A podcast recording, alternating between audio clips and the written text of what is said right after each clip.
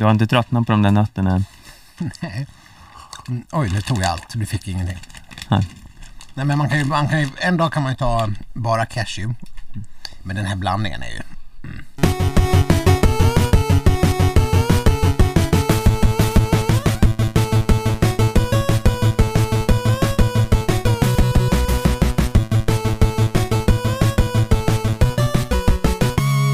Ja men halli hallå skidsnacks-lovers där ute.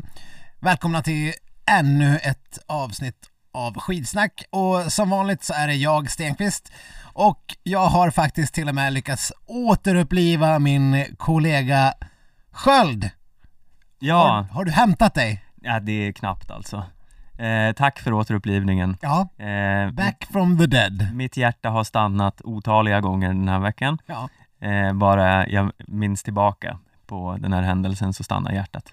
Eh, Det var någon på Instagram som eh, skrev att, gud vad jag sa det, Amerika, Instagram, Vad var det någon som skrev på Instagram? Instagram, Instagram, det låter ju ännu fånigare, skitsamma, skrev att eh, Ja bra, nu kan, vi, nu kan ni sluta älta de här silvertårarna för Kramer. som vi tydligen sitter och ältar. Eh, well, tack för the support. för nu har vi nya eh, glädje, ja silvertårar, det är ju inte bronstårar heller, men tredjeplatstårar. Ja, och sådana tredjeplatstårar. Ja, det här är det största som har hänt den här säsongen. Ja. Eh, släng alla jävla VM-guld i papperskorgen. Ja. Det här slår allt. Ja. Om ni har sovit under en sten så pratar vi ju givetvis om Jens Burmans tredje plats i fem milen i Engadin. Mm. Eh, Lite re- respektlöst mot Jonna Sundling kan jag ju lite känna att hon ska slänga sina VM-guld i papperskorgen bara för att... eh, Men visst, fortsätt. eh, ja, nej men eh, jag vet inte om jag någonsin har sett ett så fantastiskt lopp. Nej. Sån, eh, sån, eh, sånt liksom, jag vet inte, eh, taktiskt mastermind, en sån, eh, en sån grace, Ja. en, ja, nej, det, det uppfyllde alla kriterier på eh, vad man kan önska av skidåkning. Vi hånade ju lite grann eh, eh, hur, hur man ens kommer på tanken att ha en fem mils jaktstart. Eh, och, och så mycket till, till jaktstart blev det ju aldrig. För Bolsjunov hade ju inte tänkt göra någon Johan Olsson direkt. Nej, och det visar sig ju precis som vi tänkte att en jaktstart på en fem mil är ju lite poänglöst för Ja, det är ingen som går ut från början och sen tänker att jag ska dra hela, nej, hela biten när det kommer en massa klungor bakifrån. nej, Det hade ju varit vansinnigt. ja. Så det var väl liksom, det var ju som en massstart. Jag menar, jag menar efter två minuter var de väl så här 50 pers i en stor klunga. Ja. Typ. Mm. Och på damsidan var det ju också, ja Johaug var inte med, så Nej. då var det ju samma sak där. Ja, precis. ja, hade Johan varit med så hade han bara gått ut med en minut och sen bara ökat Ja. resten av loppet. Det hade inte spelat någon roll hur stor klunga de hade haft. Hon hade varvat dem, fast inte ens någon varv på den här banan. Ja, nej det var ingen var. Va? Okej, vi kan ju börja med att prata om själva banprofilen för det var ju, de åkte typ samma bana förutom att herrarna åkte en snutt längre. Ja, Eh, alltså det var ju lite grann som att se ett långloppslopp, eller hur? ja. Det var så här Det ju det det var. helikopterbilder och Och en skoter som gjorde att man fick yrsel.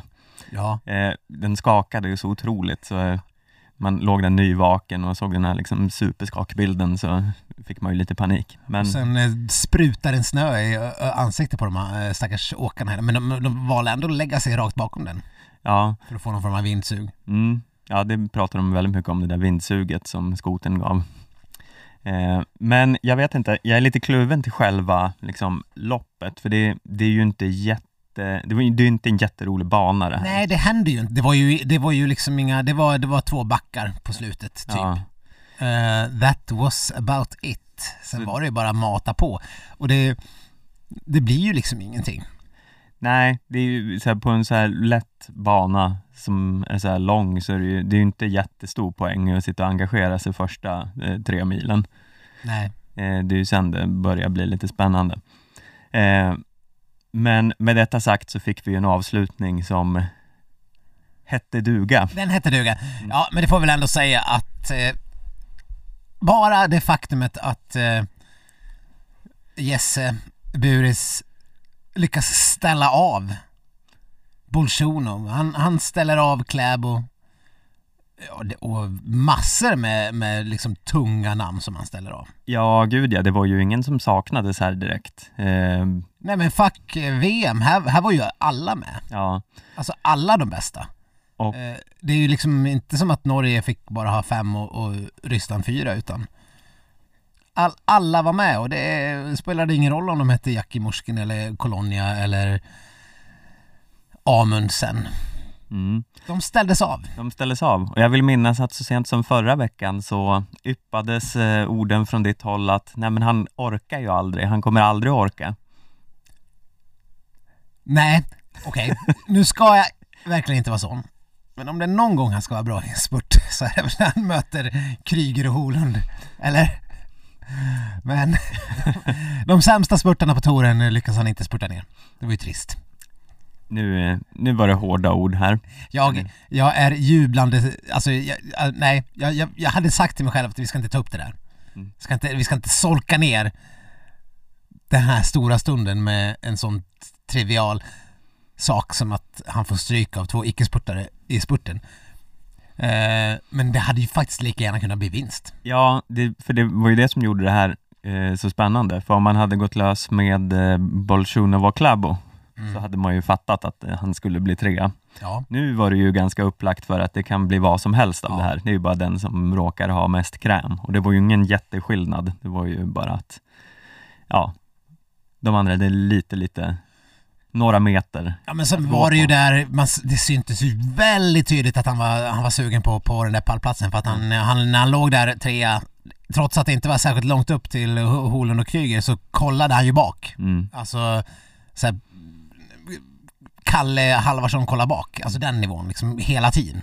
In, eller som Johan Olsson gjorde i, i den berömda femmilen, han kunde ju fan inte sluta kolla bak fast man bara ville, vet, vilket jag vet för att jag såg nyss en, eh, en fantastisk eh, NRK-dokumentär som de gjorde om eh, Johan Olssons eh, femmilslopp i Val eh, 2009.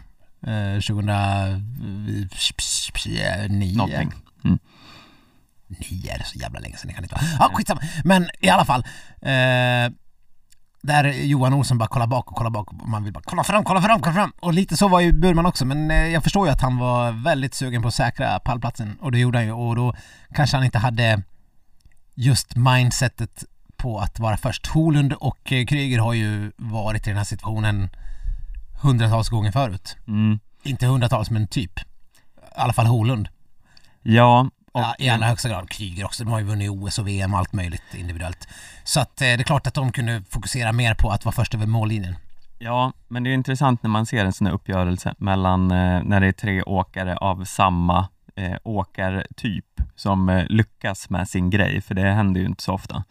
Oftast kommer det ju ett eh, gäng eh, klängåkare och superspurtare och eh, förstör deras chanser på slutet. Men nu var det ju uppenbarligen helt eh, rätt optimerat av Burman, Kryger och Holund här. Ja, Att, eh, och det är, det är så intressant att se, för hur är det möjligt att de har den här extra eh, kraftväxeln just den där näst sista biten? mm. Det, ja, det, det är svårt att begripa sånt här.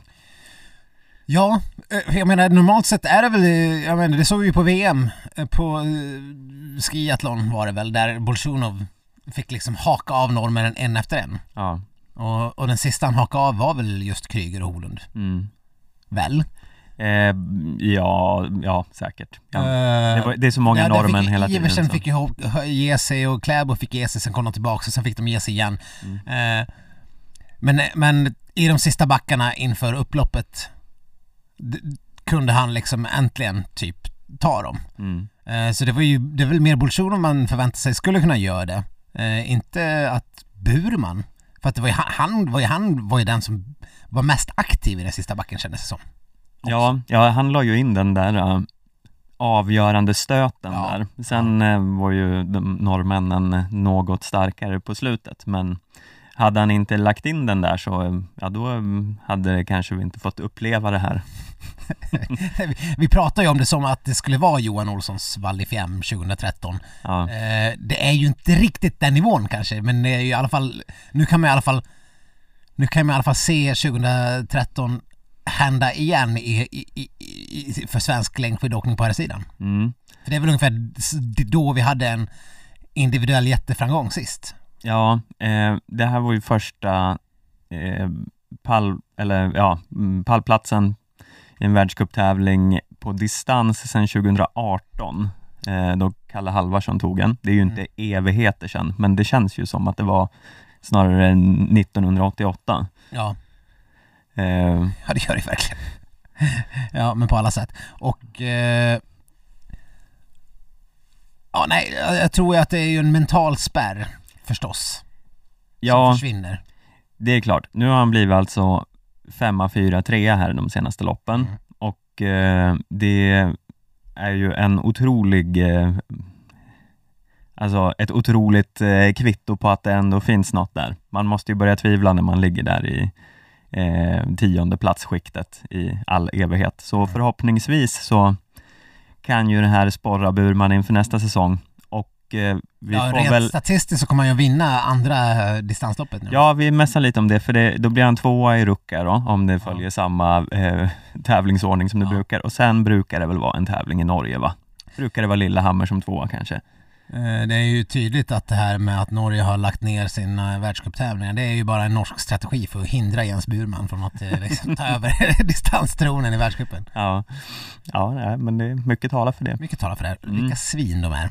Ja. Eh, Nej, men vi får väl eh, hoppas att eh, den här förbannade ryggen eh, inte gör sig påmind igen då, så kan det här kanske bli kul nästa säsong. Ja, vi får väl ändå säga det, Jens Burman är ju långt ifrån eh, lastgammal. Vi har pratat om Johan Olsson som kanske tog sitt liksom eh, riktiga språng in i världseliten först när han var 27-28 år. Mm. Eh, och har varit bra, alltså så här halvbra innan dess.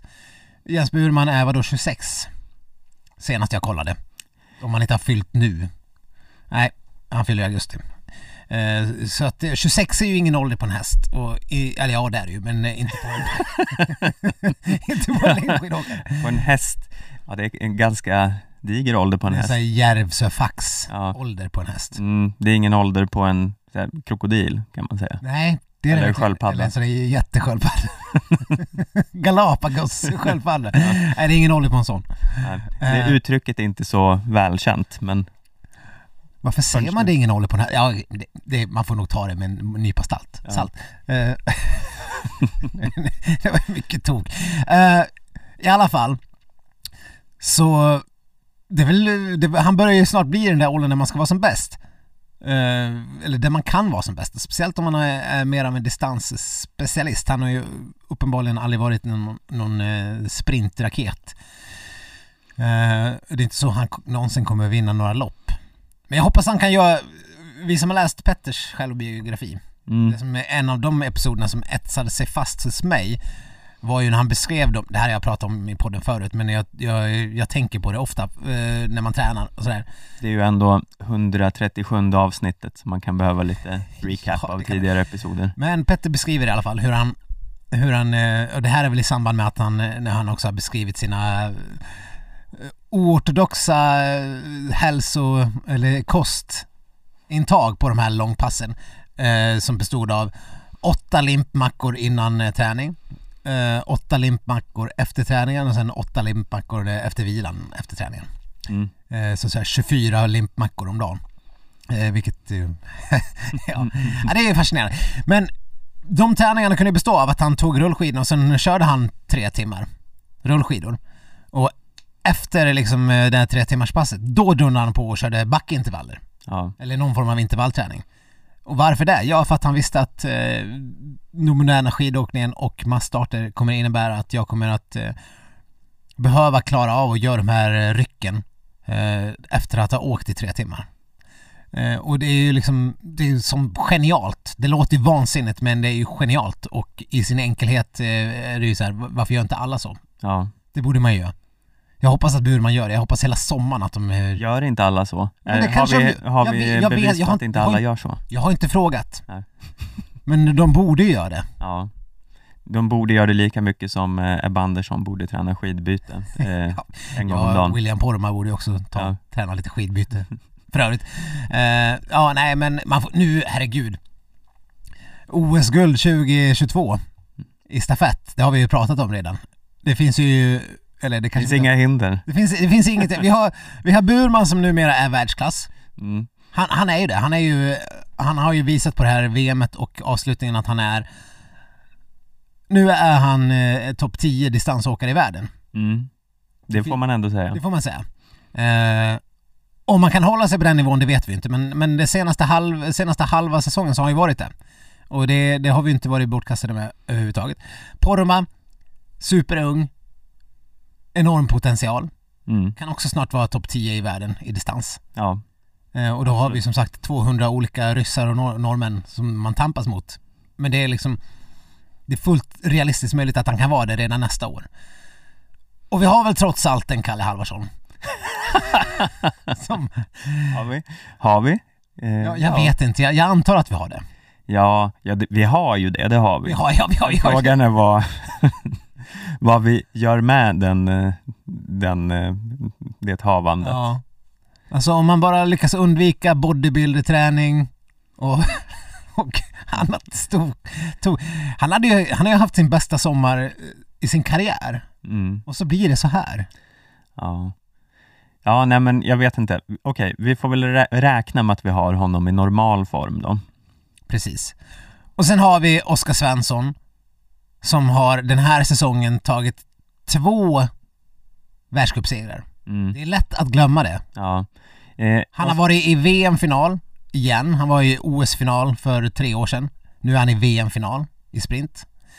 Eh, han har varit sexa tror jag väl i ett distanslopp mm, den här säsongen. Eh, gjorde en, en, eh, en grym sträcka på VM-stafetten. Så att, eh, alltså om inte det här laget ska kunna vara en riktig medaljkandidat på OS nästa år, då, då, då, det, det hade man inte trott för ett halvår sedan.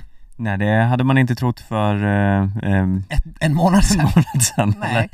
Men, men nu, eh, måste vi, nu måste vi verkligen börja ställa de förväntningarna. Vi har, ju, Ja. vi, har ju, vi har ju i väldigt många säsonger nu klagat över den totala bristen på ett eh, slagkraftigt herrlag. ja. Lag. Nu kan vi inte göra det längre. Nej men så här, vi får hoppas att coronan lägger sig lite så att vi har råd att ha, eller så att vi kan ha en större eh, stab med. För då skickar vi med en, eh, en taktisk eh, diktatortränare som får eh, eh, sätta bannor på Oskar Svensson och Kalle Halvarsson. Ja. Vi har med någon form av spirituell eh, rådgivare till Ja. Kalle Halvarsson Mm. så att han kommer i inre lugn. Ja. Och någon slags eh, super eh, fysio ryggguru Mm. som eh, ser till att inte Burman knäcker ryggen. Ja. Eh, och så behöver vi ju en eh, skidbytes eh, eh, nazi också Ja, som Ja. håller koll på Poromaa. Så ja, då jävlar. ja, men alltså något av alla alla dessa liksom tiotal läger ni ska göra i sommar och i höst och när ni ska ner i Alperna. Släng in ett par timmar skidbytesträning. Det, är, alltså jag, det kostar ingenting! Nej, Det kostar ingenting. Ni kan göra det efter ert vanliga träningspass. ja. Nu ska vi, nu ska vi byta skidor. Man kan korta av lunchen med 10 minuter, Ja. hinna med ett litet mikropass skidbyte. Precis. Eller innan man ska gå och lägga sig, man kan bara ah, fan jag går ut och kör 10 minuter skidbyte. Ja, jag kan tänka mig att det så här, spelas en del tv-spel på hotellrummen eh, Mm. bland de här. Skippa en kvart tv-spelande, öva lite skidbyte. Men jag vill också upp, upp, upp, upp, eh, uppmana att man gör det här i realistisk miljö. Så man kanske kan göra det också i anslutning till efter ett hårt pass. Mm. För det här kommer ju ske under stor press, under trötthet och under liksom, eh, sådana förhållanden. Kan man eh, baka in det här i Northug-upplägget Ja. med eh, långpass, backintervaller Ja. och sen avsluta med ett skidbyte? Ja, och sen åtta nya limpmackor på det. Mm. Då är vi hemma. Ja. Herregud, det, det kanske luktar guld. ja, alltså det börjar kännas mer och mer så. Det trodde man inte heller att man skulle säga för en månad sedan. Nu har vi inte så mycket skidbyten i stafetten vi behöver bekymra oss om. Nej, det är sant. De får lägga in lite sånt. Men eh, Ja, herregud. Nej, men äh, Rätansbyn, är det något mer vi behöver liksom, eh, vill vi ha sagt någonting? Vill du ha sagt någonting Stefan? Det, nej, man får väl bara känna att man hoppas att de reser en staty till Jens Burmans ära där Ja. uppe nu. Eh, då kommer i alla fall jag vallfärda till eh, Rätansbyn och eh, knäböja. ja. Eh, sen, eh, sen undrar man ju lite grann hur det blev med den där ölen. Ja, just det. Eh, ja, Burman sa ju i en intervju med Sportbladet att eh, han skulle eh, fira han och Poromaa med och de skulle unna sig en öl efter. Mm. Och då eh, frågade vi, som följdfråga på det, om det bara skulle bli en verkligen. Eh, varpå Burman sa att nej, det säger jag bara för att låta eh, Precis. Pro, proper. Det kanske blir två. Mm. Ja. Hur många blev det tror du? Ja, Jag, jag har ju faktiskt frågat Burman på Instagram men han har inte svarat Nej, Okej. i ett inlägg. Mm. Eh, men vi, så det, det är hörligt i dunkel, det är ett mysterium. Mm. Vi får se. Eh, jag, jag, Tre tror jag. vi får se, nu ska ju både Burman och Poromaa åka eh, Vålådalsloppet eller vad de nu kallar det. Ja. Eh, det har ju varit lite inställda här eh, Ski Classics-lopp så då har de eh, lite så här på en höft skickat in ett nytt i, svenskt lopp Mm. istället. Eh, jag såg att Burman hade hoppats att, eh, att det skulle vara tuffa förhållanden så att det skulle behöva, att det skulle kunna gynnas eh, att ha fäste. Och då vet jag inte riktigt om eh, vad han tror att han ger sig in i. Det är väl ingen som kommer åka med fäste? Det har de väl inte gjort i Ski Classic på 5-10 år? Nej, de verkar inte gilla det där. Så ja, det, det kan vara en eh, Han kommer se ut som taktik. Oskar Svensson i VM-finalen. Fast tvärtom. Ja. Nej, Burman. Eller så startar han en ny återgång till eh, fest, eh, festeran Ja. i Ski Classics. Det verkar vara för övrigt halva svenska landslaget ska ju åka det här loppet. Sänds det här på någon TV? Eh, ja, det sänds väl på eh, den där kanalen, vilka det nu är som sänder Ski Classics. Ja, ja jag vet faktiskt inte. Eh, Discovery någonstans. Det här är ju någon nytt form av lopp. Eh, Ja, det kanske, det kanske är med ändå. Men eh, ja, vi får väl eh, kanske lov att kasta ett e- öga på långlopps. Det, det är ju annars, annars förunnat Vasaloppet. Ja, eh, Apropå Vasaloppet, Stefan. På söndag 9.00 för alla er där ute, då öppnar anmälan till det hundrade Vasaloppet. Jag har satt ganska mycket press på Sköld om att eh, skidsnack eh, måste vi kan, inte, vi kan inte ha ett hundrade Vasalopp utan skidsnack på startlinjen. Men, kan man inte. Jag tycker att det skulle gå alldeles utmärkt faktiskt. eh, jag har inte, jag har, du har inte verkat entusiastisk en enda gång när jag fört det här på tal. Eh, nej, det är för att entusiasmen är inte speciellt stor. Nej. Och inte ens nu när det liksom nu pressas i live-poddinspelning. Ja, eh, jag- känner väl inte riktigt eh, peppen, men du får väl, du har några dagar kvar att Ja. jobba på det här. Ja, vi får se. Mm. Eh, det kommer väl vara ett jäkla tryck så du kan ju alltid skylla på att eh, internet ha- hackade eller någonting just skriver. Ja. Så vi får se. Ja, det blir väl, det blir väl Stenqvist som får rodda hem titeln i år igen. Ja, vi får väl se. Fortsättning följer. Mm.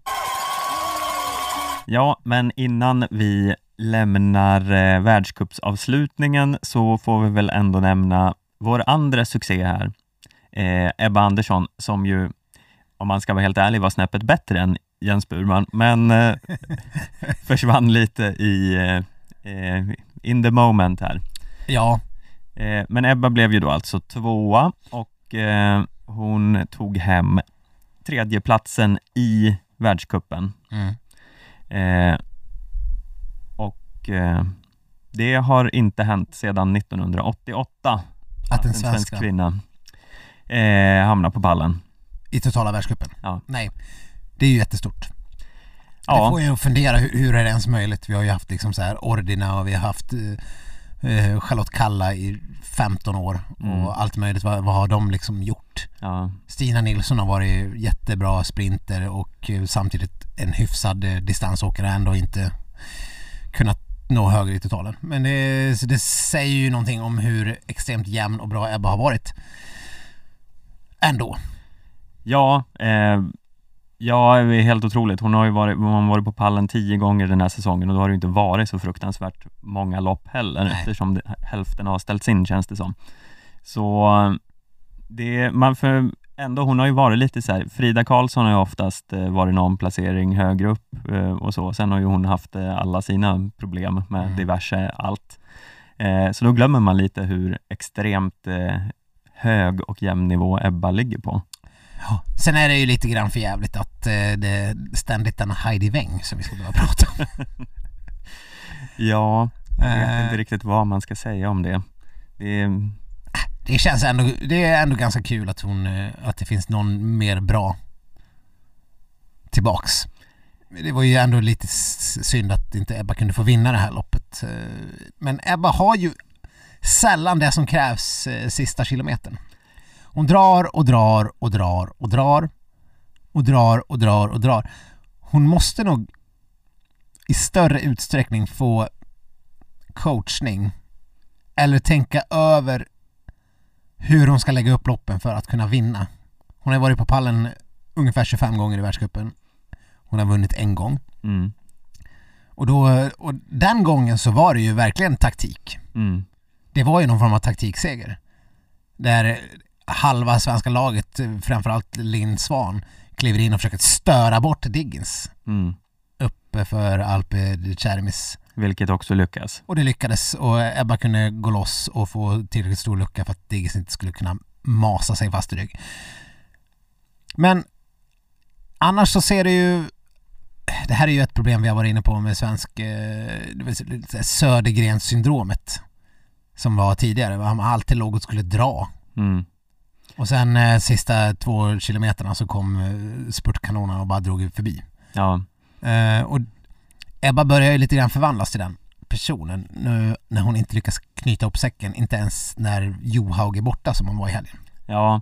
Sen S- har ju hon, eh, alltså hon har ju eh, en eh, högre spetsnivå och på damsidan rycker de ju ifrån några stycken alltid, så hon har ju ändå pallen i, i sin hand liksom. Eh, men hon kan ju, hon har ju uppenbarligen svårt att dra det där yttersta oavsett vem som, eh, vem som vinner för veckan så är det ju inte hon. Nej, men om man ser liksom pallplatser, och- och nu har inte jag tagit fram någon procent på det här, men Linn Svan Ur röven ska jag dra en siffra som jag tänker att hon, när hon, de gångerna hon har varit på pallen så är det väl säkert 95% segrar. Mm, Hon är inte tvåa eller trea. Hon, är, hon vinner eller så ramlar hon eller så blir hon eh, 28. mm, Eh, Ebba har på 25 försök vunnit en gång, vilket gör ju en ytterst dålig vinstprocent. Vadå, 4%? Om min matte inte sviker mig. Ja, jag tänker inte utmana dig i den just nu. Nej, Men så det, det, det är ju en jättedålig vinstprocent på de gångerna hon har varit på pallen. Så hon gör ju någonting fel. Linn Svan gör ju något annat, hon gör ju någonting rätt. mm, Eh, och det där handlar ju det där handlar ju nästan bara om psyke. ja, Det, det handlar inte om att ha dagen eh, för eh, nu, nu ska ju till Ebbas försvar säga att många gånger av de här pallplatserna så är hon ju oceaner av tid bakom Johaug det, och det är sådär, det går inte att göra någonting åt. Du kan Nej. inte bara, bara mindsetta dig till att vara bättre än Johaug. Nej, men hon kanske också ska gå in på den här Northug eh, eh, ryck i backe med intervall eh, träningsmetoden. Ja men det är ju en, fa- en, en den här Burman-fartökningen som vi såg då eh, i helgen. Det är där, det är där som Ebba inte har riktigt klarat av alla gånger. Mm. Eh, Så det är, väl, det, är, det är väl där finns det väl en jätteutvecklingspotential. Sen är ju Ebba, Ebba också bara 24 år så att hon, hon ska inte vara som allra bäst. Det är ju inget konstigt alls. Nej, Det är ju helt sjukt att hon redan har varit på pallen 25 gånger i världscupen. ja, hon jobbar på väldigt bra för att ta in eh, statistiken på, ja men just Heidi Weng.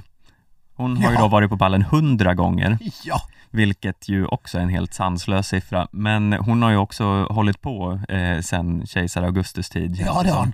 Men, och hon var ju exakt i den situationen som eh, Ebba är i. Det här var väl bara några år sedan vi rapporterade om eh, Wengs osannolika streak på att inte vinna. Ja, Hon hade väl också så här 70 pallplatser innan hon vann. mm, typ. Eh, så att det är ju... Ja, det är ju en, det är också en sån där mental spärr. Mm. Då tänkte man att när, men när Ebba skulle klara av sin första världscupseger att, att det skulle bara kunna rassla på. Eh, Men eh, Weng har ju också kommit över den mentala spärren så det var ju, det var ju synd att hon, hon skulle vara här och, och lyckas eh, vinna. Men Ebba, ja, det känns inte som man behöver stressa upp sig Nej, över det. Hon har ju, hon har ju typ tio år kvar. ja hon har ju lite tid på sig. På tal om det, vi har ju varit inne på eh, det här tidigare att eh, eh, eller på tal om det, det var inte alls på tal om det, det var på tal om något annat. Det är en väldigt konstig övergång. Ja, Eh, men eh, på tal om något helt annat. Ja, Nej men vi har ju pratat tidigare om att hur Johaug har kunnat lägga på eh, samma nivå i all evighet och aldrig ens eh, haft en liten eh, infektion eller eh, stukning. Mm. Men eh, nu verkar det ha hänt. ja, Nu har hon ju eh, ha, fått någon form av handledsproblem och det var därför hon inte ställde upp i världscupavslutningen här. Är det nu det händer? Börjar Johaugs ålderskrämpor komma? Ja, vi, man hoppas. Nej, det, det känns ju väldigt ogint att önska någon olycka på något vis. Men det är väl... Någon gång måste väl också en sån person få drabbas av någon skada. Det, allt annat hade ju varit helt jäkla orimligt. Ja, jo det känns ju lite så, så det är väl, eh, men det, det känns så konstigt när det väl händer för man, eh, man har ju aldrig, Ja, nej, jag, det, Jag jag, jag, jag, jag skuttade till i soffan när jag såg, eh, fick någon flash om att Johaug skulle missa. Eh, Det känns inte som något hon gör. nej, överhuvudtaget. Och det var ju också då förstås väldigt tråkigt att Frida behövde kasta in handduken innan det ens blev någon lopp. För att Mm. hon hade ju också kunnat eh, hon hade haft större möjlighet att knäcka Weng till exempel, mm, tänker man. Men eh, nej, jag, jag, jag, tror, jag tror inte att vi ska tro att Johaug nu kommer gå in i någon form av jobbig skadeperiod. vem vet? Men eh, å andra sidan med den hon, hon har ju den åkstilen som hon har med den här högfrekvens eh, åkstilen. Mm, Jag, jag, jag, det här skulle vi haft Dr. Letström att reda ut men man borde ju vara lite mer skadebenägen när man har den typen av stil jämfört med de som kanske har en, en lugnare åkstil eller Ja. liksom eh, längre och alltså färre BPMs liksom. ja, ja alltså om jag hade åkt så här hade jag haft max en halv arm och ett halvt ben kvar. Ja. ja, så det är lite konstigt att hon inte har, men samtidigt så har hon ju, har hon ju så här 20 år av elitträning i sig Mm, i princip. Så att eh, det har väl ändå byggts upp en viss eh, kapacitet att motstå eh, det som, eh, den för, förslitningen, eller att kunna hantera den. ja, fast å andra sidan, jag vet, inte, nu är väl det kanske lite mer eh, belastande på ett annat sätt, men jag menar Susanna Kallur, om man ska dra ett exempel, hon, är ju, hon var ju extremt skadedrabbad under halva sin karriär och är ju mer eller mindre en Robocop. Eh, Jo, efter, men det är ju också, ja, men vad är det, för, det går inte att jämföra. Det är ju, det är ju, vad är det för sport? Hopp, springa jättefort och ryckigt och hoppa över små jävla häckar samtidigt. Ja, det är en onaturlig sport, det får Att man någon överhuvudtaget överlever den säga. Mm, är ju obegripligt. ja, Och alla sådana här längdhopp och höjdhopp och så här ryckiga sporter, det är klart som fan de skadar sig hela tiden. Det här är ju liksom ändå lång, det är ju rena liksom rena snigelsporten i jämförelse. ja, ja, det är kanske aningen mer skonsamt. Men eh, Precis, och bara jämfört med löpning, löpning är ju extremt mycket mer belastande. Ja, men hur mycket löper inte alla de här eh, dårarna? Jo, men de löper ju på myrar, du vet. Ja, Det är där, det är det där de gör det. Är, det är väl otroligt skonsamt. Ja, men det finns många farliga rötter att snubbla på och sånt. Jag frågar bara halva svenska landslaget förra året. Det var ju, det var ju skadebonanza där i, i somras. Ja, eh, det kanske är för att de leker någon form av sådär blindlöpning och får springa med ögonbindel Ja, precis. Backar full med sten och så. Nej, det, ja, det, det, det får vi också ordinera. Det är enbart jäkla mosslöpning som gäller. Det ska, det ska, man ska sjunka ner 30 centimeter i varje steg om man ska få springa i svenska landslaget. Ja, så backintervaller på en, eh, någon form av myrhöjd. Jag vet, jag vet inte om my- myror i sin natur riktigt är så... Eh, att de har så mycket höjder i sig. Man kan bygga upp en artificiell myrhöjd. Jag, jag tror inte du riktigt förstår hur myror fungerar Stefan. Men, vi, men vi, jag tror vi kan släppa det. Jag säger som jag alltid brukar säga kring sådana här grejer. Ja. Kan man åka till månen borde man kunna by- bygga en, eh, en myrhöjd. Ja, ja du har sant. Du har, du har helt rätt. Ja. Get on it science, scientists. ja, det kan generera många guldmedalj till Sverige så incitament finns ju. Ja. Genialt. Men eh, ja, vi har ju, det, är- det är ju lite konstigt där för nu är ju världscupsäsongen slut. Mm.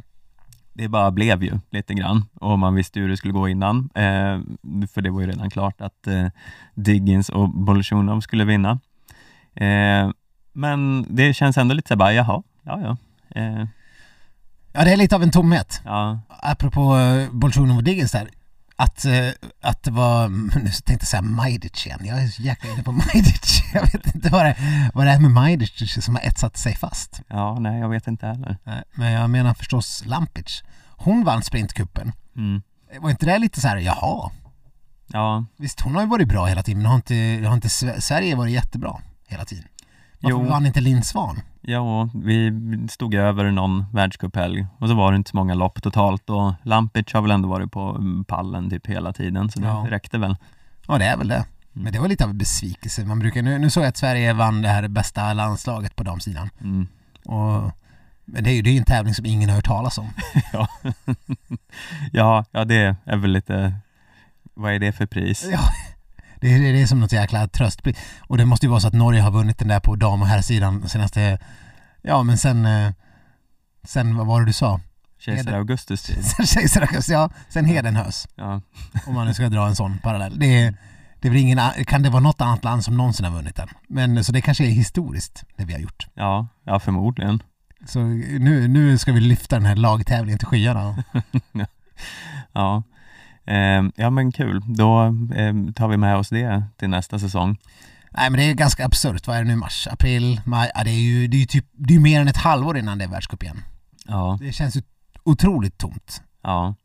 Ehm, men det är tur att vi i alla fall har något eh, glädjeämne kvar här. Vi ska bara ta en liten andningspaus först så ska vi eh, gå in på detta. Oj. Ja, eh, det jag talar om är ju givetvis eh, skidskytte-världscupens avslutning.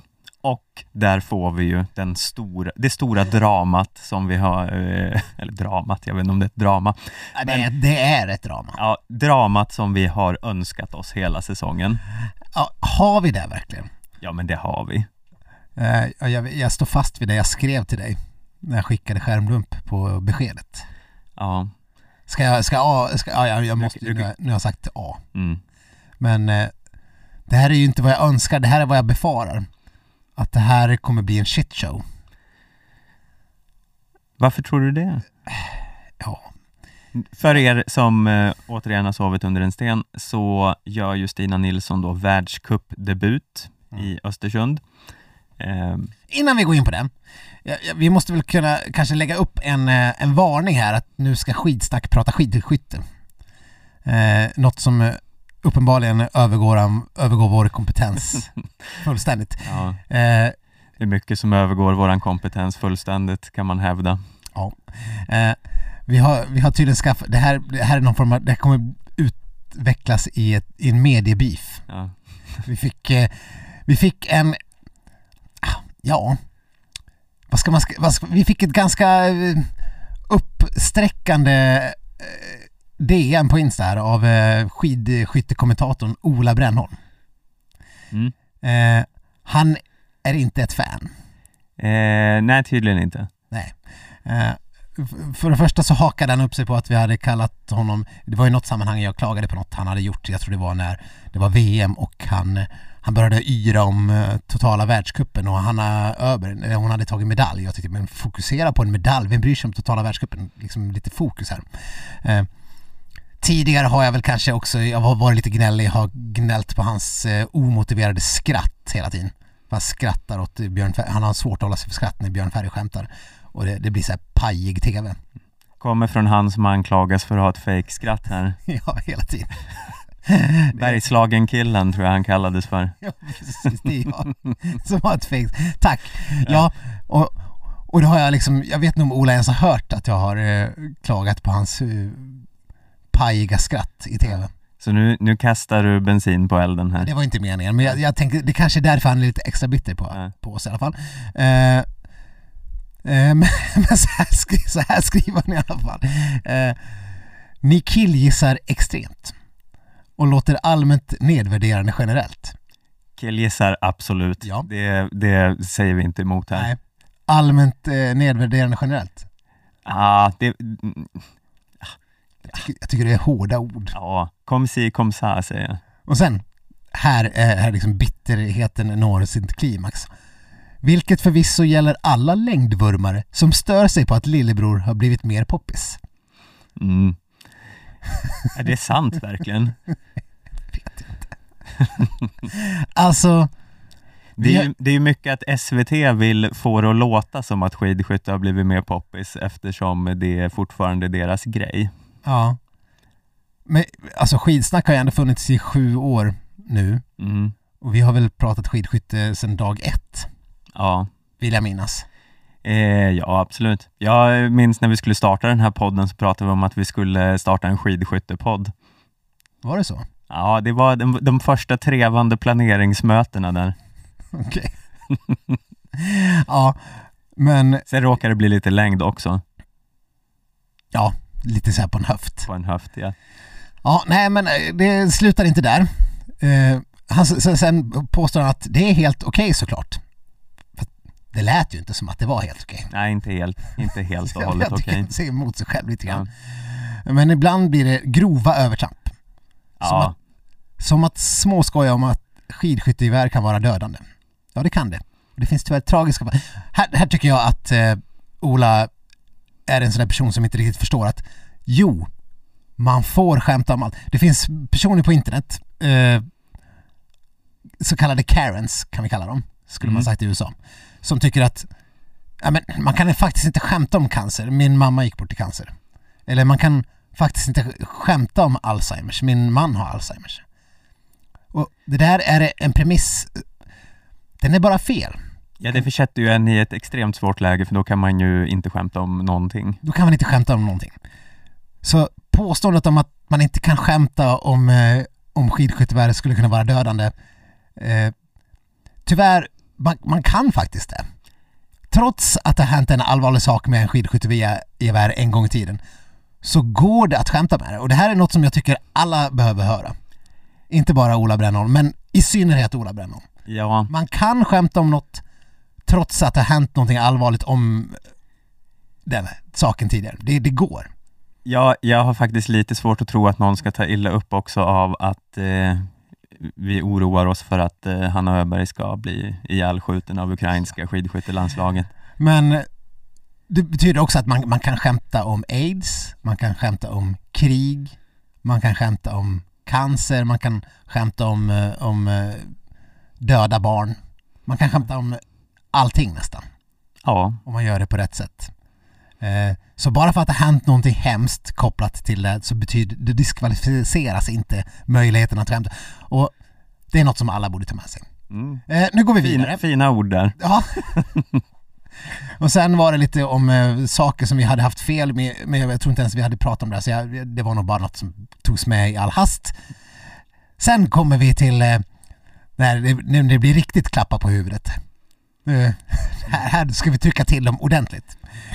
Vill ni prata seriöst om skidskytte någon gång och kanske få lite bättre grundkoll så ställer jag upp, alltså som ren research. och eh, jag lovar Ola, om vi vill ha research så ska jag kontakta dig och be om numret till eh, Christer Ulf Båge direkt.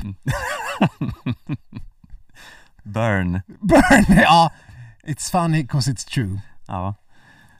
Ja, ja men ehm, ja, spännande med läsarfeedback, Ja. lyssnarfeedback. Nej, förlåt om vi hängde ut det där men eh, det här, det måste man ändå räkna med när man kontaktar skitsnack. Så kan det bli. Mm. Eh, nu ska vi ändå försöka prata lite skidskytte, dessutom. Eh, och Vi Stina, ska killgissa lite. det ska vi verkligen göra. Mm. Eh, och, men min farhåga att det skulle bli en shitshow av eh, det är väl mest baserat på allt hon har gjort den här säsongen. Eh, ja, men jag tror så här, nu jag, jag bara, eh, jag är så full av eh, eh, glädje och eh, framtidstro efter Burmans succé här.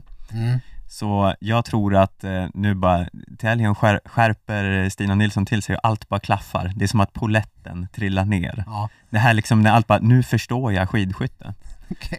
Eh, Som att hon går in i någon form av trans... Eh, hon kommer glida in där på vallen och bara liksom, jaha, det är så man gör. ja. Alltså det är någon liten så här, någon grej som bara, jaha, men det, man ska lägga det här spännet hitåt. Eh, Ja. det är någon så här liten sista detaljen som, eh, som behöver stämma. Jag, jag, jag vet inte, jag, har inte jag, jag tycker inte man har fått sett något rörligt material på Stinas eh, typ tio senaste lopp. Nej, det är ju lite si och så med det där från IBU, IBU-kuppen att få tillgång till. För det, var, det var ju någon sån här hittepå-tävling i Sverige, Mm. någon, eh, de hade där, där hon var med. Hittepå-tävling som vi sände själva här på Sportbladet. Just det, Judas. Nej, det var någon jätteviktig tävling som vi sände på Sportbladet. Du kanske exakt vet vad det, vad det var för typ av tävling? Eh, ja, det, ja, jo, det vet jag, men jag minns inte Nej, namnet på ja, det nu, ja, så eh, precis. strunt samma. Ja, nej men eh, så man vill, man vill gärna, gärna se, för det, det vi har sett av henne tidigare det är ju att man det ser ju bara för att man jämför med, med de som har hållit på med det hela sina liv, alltså Hanna Öberg-typerna, så ser det liksom så här taffligt och eh, hafsigt ut. Det, det, det, det, det finns inte det här flowet. Och jag menar, samtidigt så förstår man ju att eh, skulle man eh, ge sig på det själv så skulle det ju se ut som eh, ja men Papphammar. Mm. Minst sagt. Ja, så, men alltså, det får man väl ändå vara ödmjuk och säga att alltså, eh, alltså nivån mellan Stina och Hanna Öberg och mellan Stina och eh, skidsnack i hur det skulle se ut. Det är ju liksom, Ja, vi har ju pratat om det här att vi gärna skulle testa skidskytte någon Ja. gång, så om ni har en skidskyttearena där ute så hör av er till oss så eh, vi kommer gärna och skjuter lite. ja verkligen. Säg inte för mycket nu, tänk om någon i skidskytte-Sverige skulle råka lyssna på det här. Ja, ja nej det är ju osannolikt men Då skulle vi behöva liksom ta, dessutom ta på oss kroppsstrumpor. Ja. Ja, och sen skulle man göra en sån här pop så bara vifta geväret över hela, oj, det var det här vi inte fick prata om. ja, Viktor viftar nu. Eh, Vifta till mikrofonen. ja. Ja, den är tyvärr, tack och lov inte skarpladdad. Uh, nej, men inte vet jag. Senaste tävlingen så hade de väl eh, tre bom i stå och fyra i ligg. Eller tvärtom. ja, men det var innan allt klaffade. Ja, ja jag, jag hoppas verkligen att de kommer gå igenom den här metamorfosen som du drömmer om. Mm.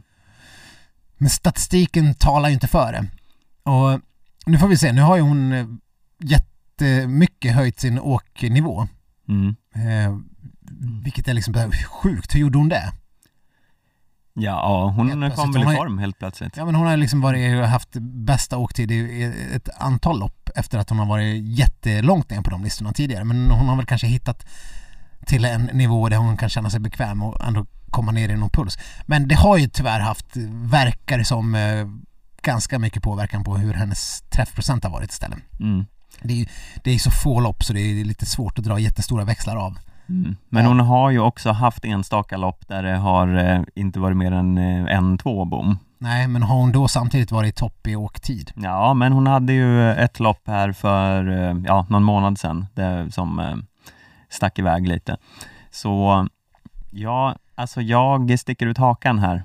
Jag tror det blir eh, världscuppoäng. Nej men lägg. du, ja. Du vet väl att de är typ 80 pers som kommer åka? Ja, jag är my- väl medveten om det, men jag säger ju det, jag sticker ut hakan Ja, här. det får man ju En säga. utstucken haka eh, ska man, eh, det är liksom vad det är. Ja. Det är liksom kroppsdel som bara liksom Sticker- skjuter ut från ansiktet. Ja, jag förstår. Ja, nej, eh, tyvärr, jag önskar att jag kunde andas denna optimism. Mm. Men det kan jag inte. Det, det skulle inte ligga, det ligger inte i min natur. Frammana din inre Burman här så, Ja, mm. visst.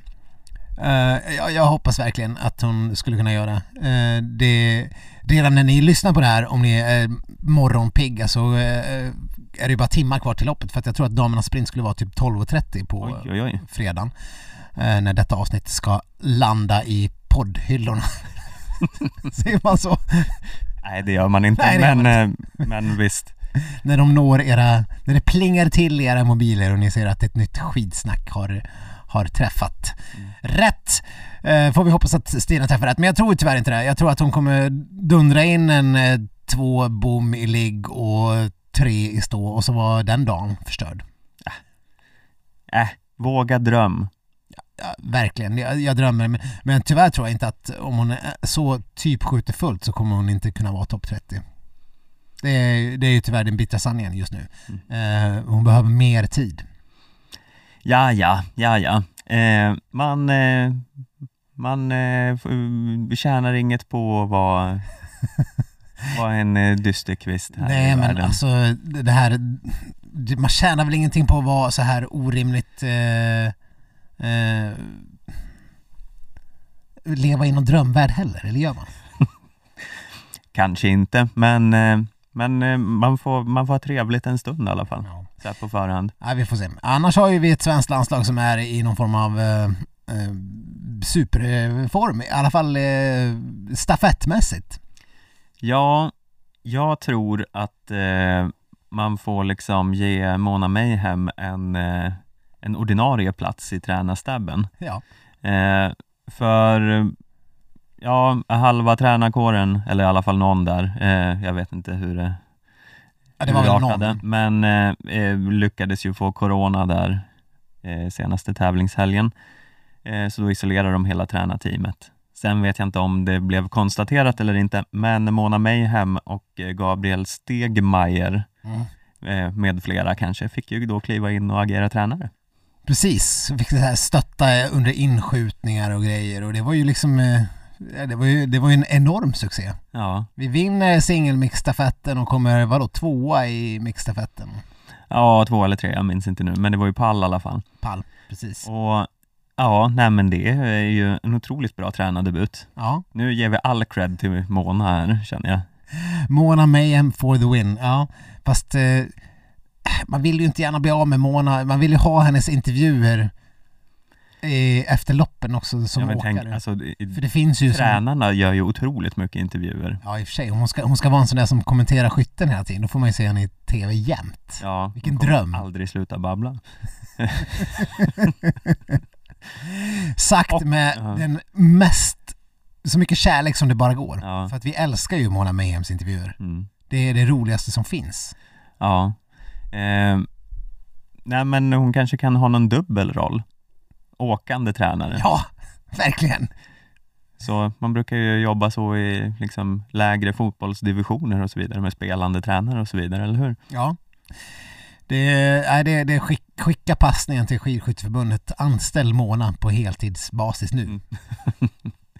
Annars får vi väl, jag vet, vi kanske inte behöver sammanfatta skidskyttesäsongen än. Nej, vi har ju en, eh, en eh, helg kvar och eh, ja, vi har, vi har ju podd kvar också. Vi har poddar kvar och vi har helger kvar så att vi får väl, men herre, ja man kommer ju ändå ja, sitta klistrad för att se Stina. Jag hoppas verkligen att hon inte misslyckas fullständigt.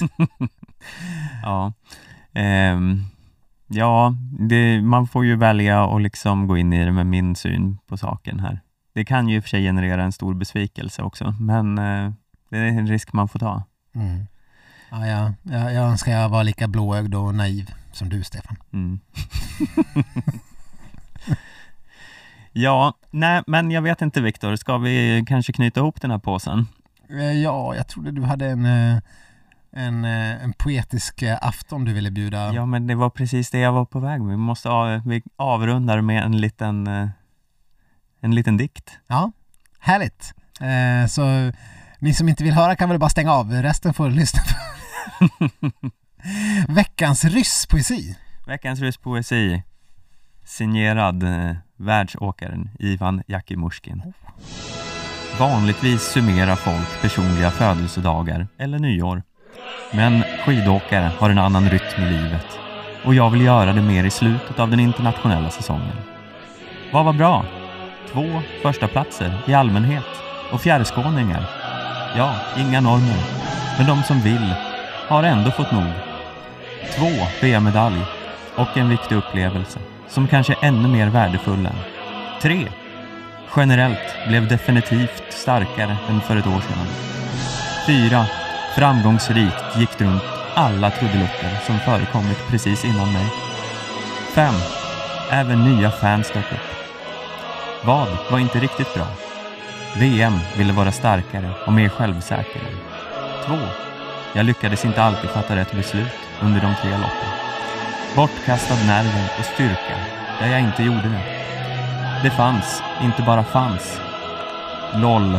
Ha på fotot med självförtroende och förväntan tittar jag in i det olympiska året där jag ska bli den bästa versionen av mig själv. Och denna säsong ses vi på bästa vägarna i världen på ryska mästerskapen i Tuina. Ja. Det där, det där borde vi ha sparat, det där borde vi ha avrundat hela poddsäsongen med känner jag nu. Ja, det är skulle kunna summera våran säsong. Ja, Mm. inte, inte alltid på topp, inte alltid de rätta besluten, men, Nej. men vi blickar framåt. Mm. Inte de bästa, eh, eller se tillbaka på trudelutterna också. Inte, Trudelutterna, ja. undrar, att det, är, att det är ens med som en, en tänkbar översättning till något. Trudelutterna. Ja. Ja, ja det är ja, Facebooks översättnings, eh, översättningsprogram lämnar ju mycket eh, i övrigt att önska kanske. Men, det- utan den hade vi inte varit... ja, då hade vi inte varit vad vi, vad vi är idag. Nej. Men Nej, fantastiskt. Tack Ivan. Eh, man förstår ju vad han syftar på. Han hade ju ett litet kämpigt VM där. Kastade bort ett par guld. Ja. Eh, kan även säga att eh, de gånger eh, William Porroma nämns i ryska sammanhang så blir han eh, William Färjan ja, och eh, Johnny Mackie är eh, Johnny Valmo. ja. Mm. Mm. Det är Du- poetiskt och Du, Vackert. du spanar rysk poesi dagligen. det hör jag. Ja, det här var faktiskt ett inspel från en eh, trogen eh, lyssnare Ah. som eh, har eh, studerat, eh, eh, börjat studera rysk poesi. Jaha. Mm. Mm. Vad fint. Tack för den. Eh, det, det, det tror jag måste göra att vi får tacka för idag. Ja, eh, det får vi göra. Och eh, Vi kommer, ja, vi måste hinna säga det. Vi har ju lite olika tävlingar och, och sammanfatta. Eh, Managerligan eh, eh, är ju avgjord, eh, den Aftonbladet Managerligan. Eh, det är ju den andra också. Men vi har inte kommit så långt att vi har lyckats eh, samla ihop allt där. Nej, och eh, fantasyligan, Noah Hoffman-ligan, eh, kommer vi också att gå igenom nästa vecka. Så, ja, så länge får ni väl Kolla på skidskytte. kolla på skidskytte. Ni får risa och rosa oss på skidsnack.aftonbladet.se på Instagram och Facebook under skidsnack. Eh, så får ni ha det så bra, så Ja. hörs vi igen nästa vecka. Slida in i DM, då kan ni bli uthängda här. Ja, det blir kul. Hej då! Hej då.